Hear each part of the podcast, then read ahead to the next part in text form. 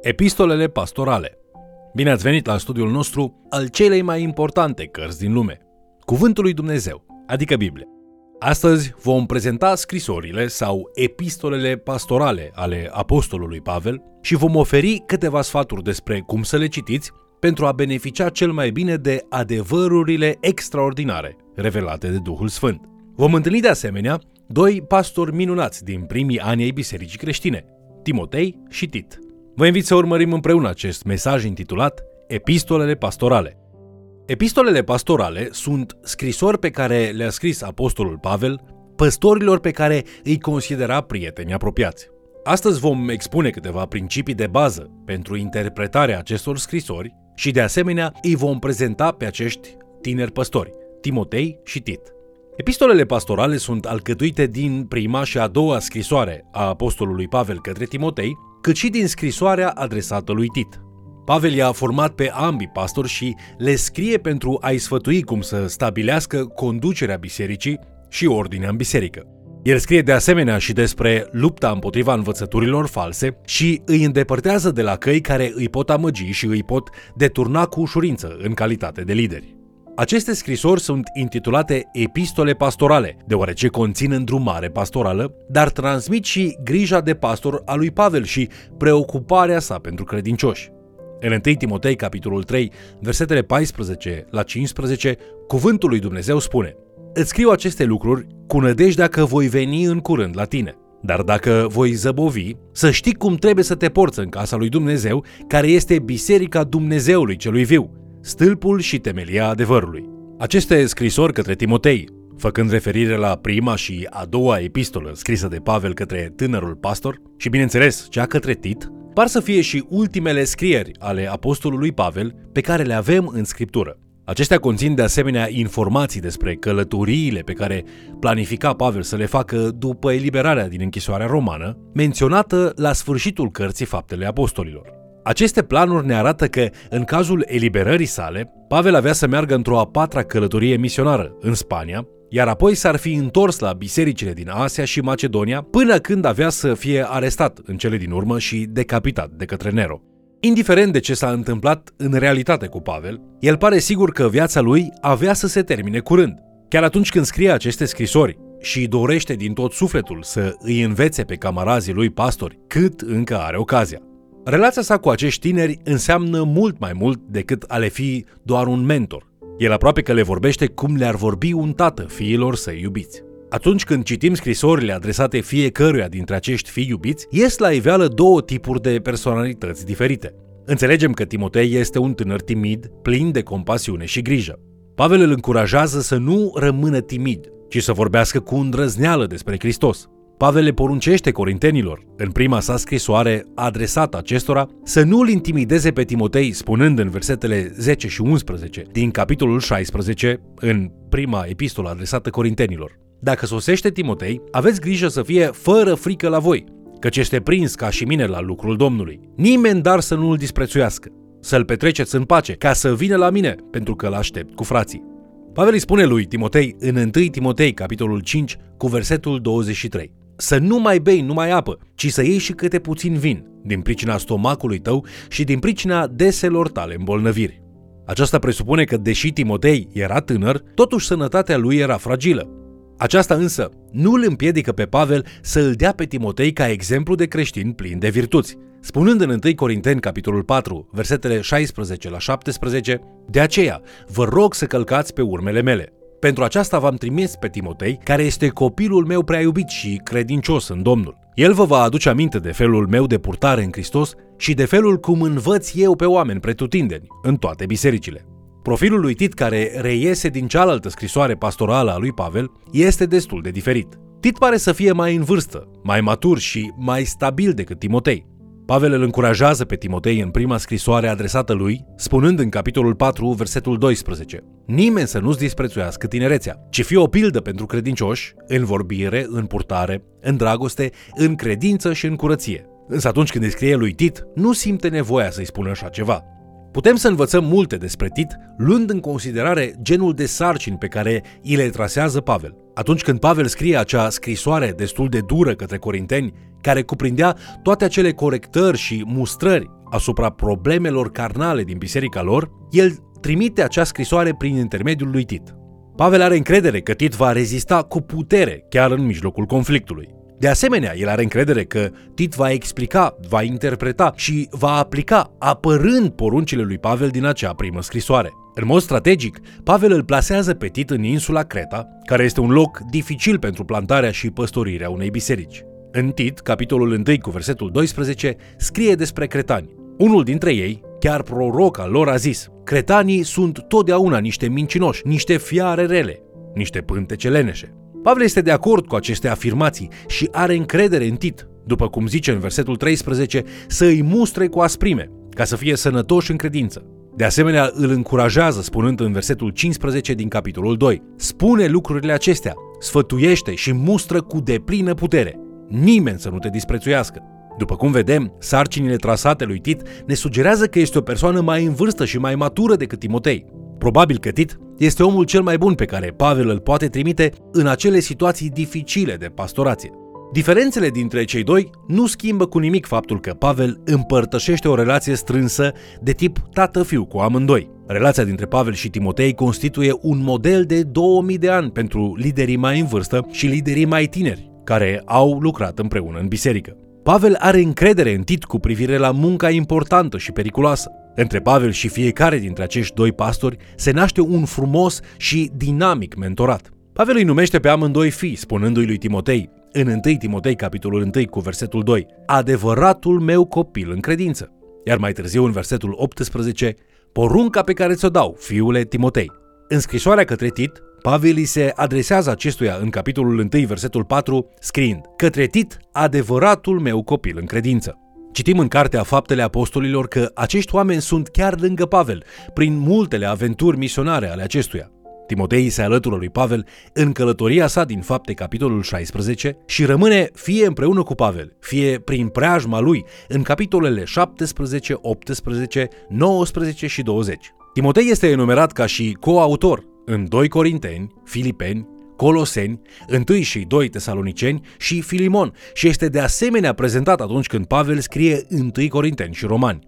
Nu știm prea multe despre unde se afla Tit în acest timp, dar Pavel amintește atunci când le scrie corintenilor, cu ambele ocazii, cât de mult înjește după compania lui Tit în misiunea sa atunci când călătorește, spunând în 2 Corinteni, capitolul 2, versetele 12 la 13. Când am ajuns la Troa pentru Evanghelia lui Hristos, măcar că mi se deschisese acolo o ușă în Domnul, n-am avut liniște în duhul meu, fiindcă n-am găsit pe fratele meu Tit. Tit nu numai că livrează scrisorile de la Pavel la Corint, dar el este menționat în mod sistematic în a doua scrisoare către corinteni. Acest tip de învățare practică din călătoriile cu Pavel este sumarizat pentru noi în 2 Timotei, capitolul 2, cu versetul 2. Acolo Pavel scrie, și ce ai auzit de la mine în fața multor martori, încredințează la oameni de încredere, care să fie în stare să învețe și pe alții. Este foarte benefic pentru pastorii tineri să poată învăța de la pastorii mai în vârstă din viața lor. Acest fel de educație tutorială este foarte benefică. Nu este îndeajuns pentru cei tineri să învețe doar din punct de vedere academic, deși acest aspect este important. Fiecare tânăr pastor, atunci când este chemat să păstorească o biserică, ar trebui să aibă parte de experiența practică, sub îndrumarea unui pastor senior înțelept, credincios și experimentat. Acest lucru îi va furniza o experiență foarte folositoare și, după cum am văzut deja în scriptură, constituie un factor esențial pentru a învăța și a crește atât în credință cât și în comunitate. Acest model este similar cu cel implementat de medici. Un medic tânăr se deplasează din sala de clasă la sute de ore de stagiatură, îndrumată, înainte ca să îi se permită să se ocupe singur de pacienți. În acest proces este nevoie atât de doctori tineri, dornici să învețe, cât și de doctori experimentați, care sunt dispuși să îi mentoreze și să împărtășească din cunoștințele acumulate. În mod similar, și noi avem nevoie de lideri plini de credincioșie și spirit de slujire, precum Pavel, care să mentoreze în mod constant și să îndrume pastori tineri pe o perioadă de mai mulți ani, astfel încât aceștia să fie bine echipați pentru a face față diferitelor situații care pot apărea în bisericile noastre. După mulți ani în care a călătorit cu Timotei, trecând prin multe încercări, Pavel îi reamintește acestuia în 1 Timotei, capitolul 3, versetele 14 la 15. Îți scriu aceste lucruri cu nădejdea că voi veni în curând la tine. Dar dacă voi zăbovi, să știi cum trebuie să te porți în casa lui Dumnezeu, care este biserica Dumnezeului celui viu, stâlpul și temelia adevărului. Scopul bisericii nu este limitat doar la salvarea celor pierduți, ci presupune și ridicarea de ucenici care să facă la rândul lor ucenici și care să fie ascultători de Hristos. Vedem în scrisoarea lui Pavel către Efeseni că Dumnezeu dorește ca fiecare credincios din biserică să crească în maturitate și în asemănarea cu Hristos. Să ne imaginăm impactul pe care l-ar avea trupul bisericii asupra comunității sale dacă membrii săi s-ar maturiza neîncetat și ar aduce pe cei din afară în mod regulat. Cum s-ar schimba lumea dacă oamenii din bisericile noastre ar spune da la chemarea misionară? Aceasta este viziunea pe care o are Pavel cu privire la biserică, de a fi un vas de evangelizare eficientă și un stâlp de ucenicizare continuă. Dacă biserica va fi temelia de pe care adevărul să fie proclamat, atunci trebuie să aibă standarde bine definite pentru membrii și conducerea sa. Atunci când plantezi o biserică într-un context intercultural, mai ales cum era cel din Creta, care era împotrivitor Evangheliei și ducea lipsă de cele mai elementare principii de morală și etică, atunci îți dai seama cât de importantă este ordinea. Dacă o cultură nu a avut niciodată tangență cu biserica și lipsesc noțiunile elementare de etică, este vital ca biserica plantată acolo să funcționeze după viziunea și planul lui Dumnezeu. Pentru ca acest lucru să se înfăptuiască, Biserica trebuie să fie alcătuită din credincioși transformați, născuți din nou și umpluți de Duhul Sfânt. Biserica trebuie să fie plină de oameni a căror viață produce roada Duhului și care reflectă cu credincioșie ceea ce înseamnă să-L urmezi pe Isus Hristos. Acest adevăr trebuie să îi însuflețească în special pe cei care sunt în conducerea bisericii. Chiar la începutul scrisorii adresate lui Timotei, Pavel îi scrie acestuia să poruncească învățătorilor falși să înceteze cu învățăturile lor. Aceste învățături false împiedică lucrarea lui Dumnezeu în inimile oamenilor. În mod evident, Timotei este preocupat de acești învățători falși, dar el ezită să-i confrunte din cauza felului său timid de a fi. Pavel îl încurajează pe Timotei să dea viață darurilor sale și să le folosească pentru a gestiona provocările cu care se confruntă. În 1 Timotei, capitolul 1, versetele 12 la 17, citim propria mărturie a lui Pavel pentru Timotei. Mulțumesc lui Isus Hristos, Domnul nostru, care m-a întărit și m-a socotit vretnic de încredere și m-a pus în slujba lui, măcar că mai înainte eram un hulitor, un prigonitor și batjocoritor. Dar am căpătat îndurare pentru că lucram din neștiință în necredință. Și harul Domnului nostru s-a înmulțit peste măsură de mult împreună cu credința și cu dragostea care este în Hristos Isus. O adevărat și cu totul vrednic de primit este cuvântul care zice Hristos Iisus a venit în lume ca să mântuiască pe cei păcătoși, dintre care cel din tâi sunt eu. Dar am căpătat îndurare, pentru ca Iisus Hristos să-și arate în mine, cel din tâi, toată îndelunga lui răbdare, ca o pildă celor care ar crede în el, în urmă ca să capete viața veșnică. În continuare, vom sublinea câteva îndemnuri pline de credincioșie și de adevăr din scrisorile lui Pavel către Timotei și Tit. Primul reiese dintr-un verset pe care tocmai l-am citat, 1 Timotei, capitolul 1, cu versetul 15. Hristos a venit în lume ca să mântuiască pe cei păcătoși, dintre care cel din tâi sunt eu. Ce vrea să zică Pavel este că viața lui reprezintă un exemplu pentru păcătoșii care cred că pentru ei nu mai este salvare. Această afirmație oferă încurajare pentru oricine se îngrijorează că Dumnezeu nu îi va oferi iertare. Gândește-te puțin. Dacă lui Pavel, care obișnuia să-i persecute pe creștini, Dumnezeu i-a arătat asemenea milă și har, atunci nu există nimeni în lume față de care Dumnezeu să nu poată arăta aceeași milă și același har.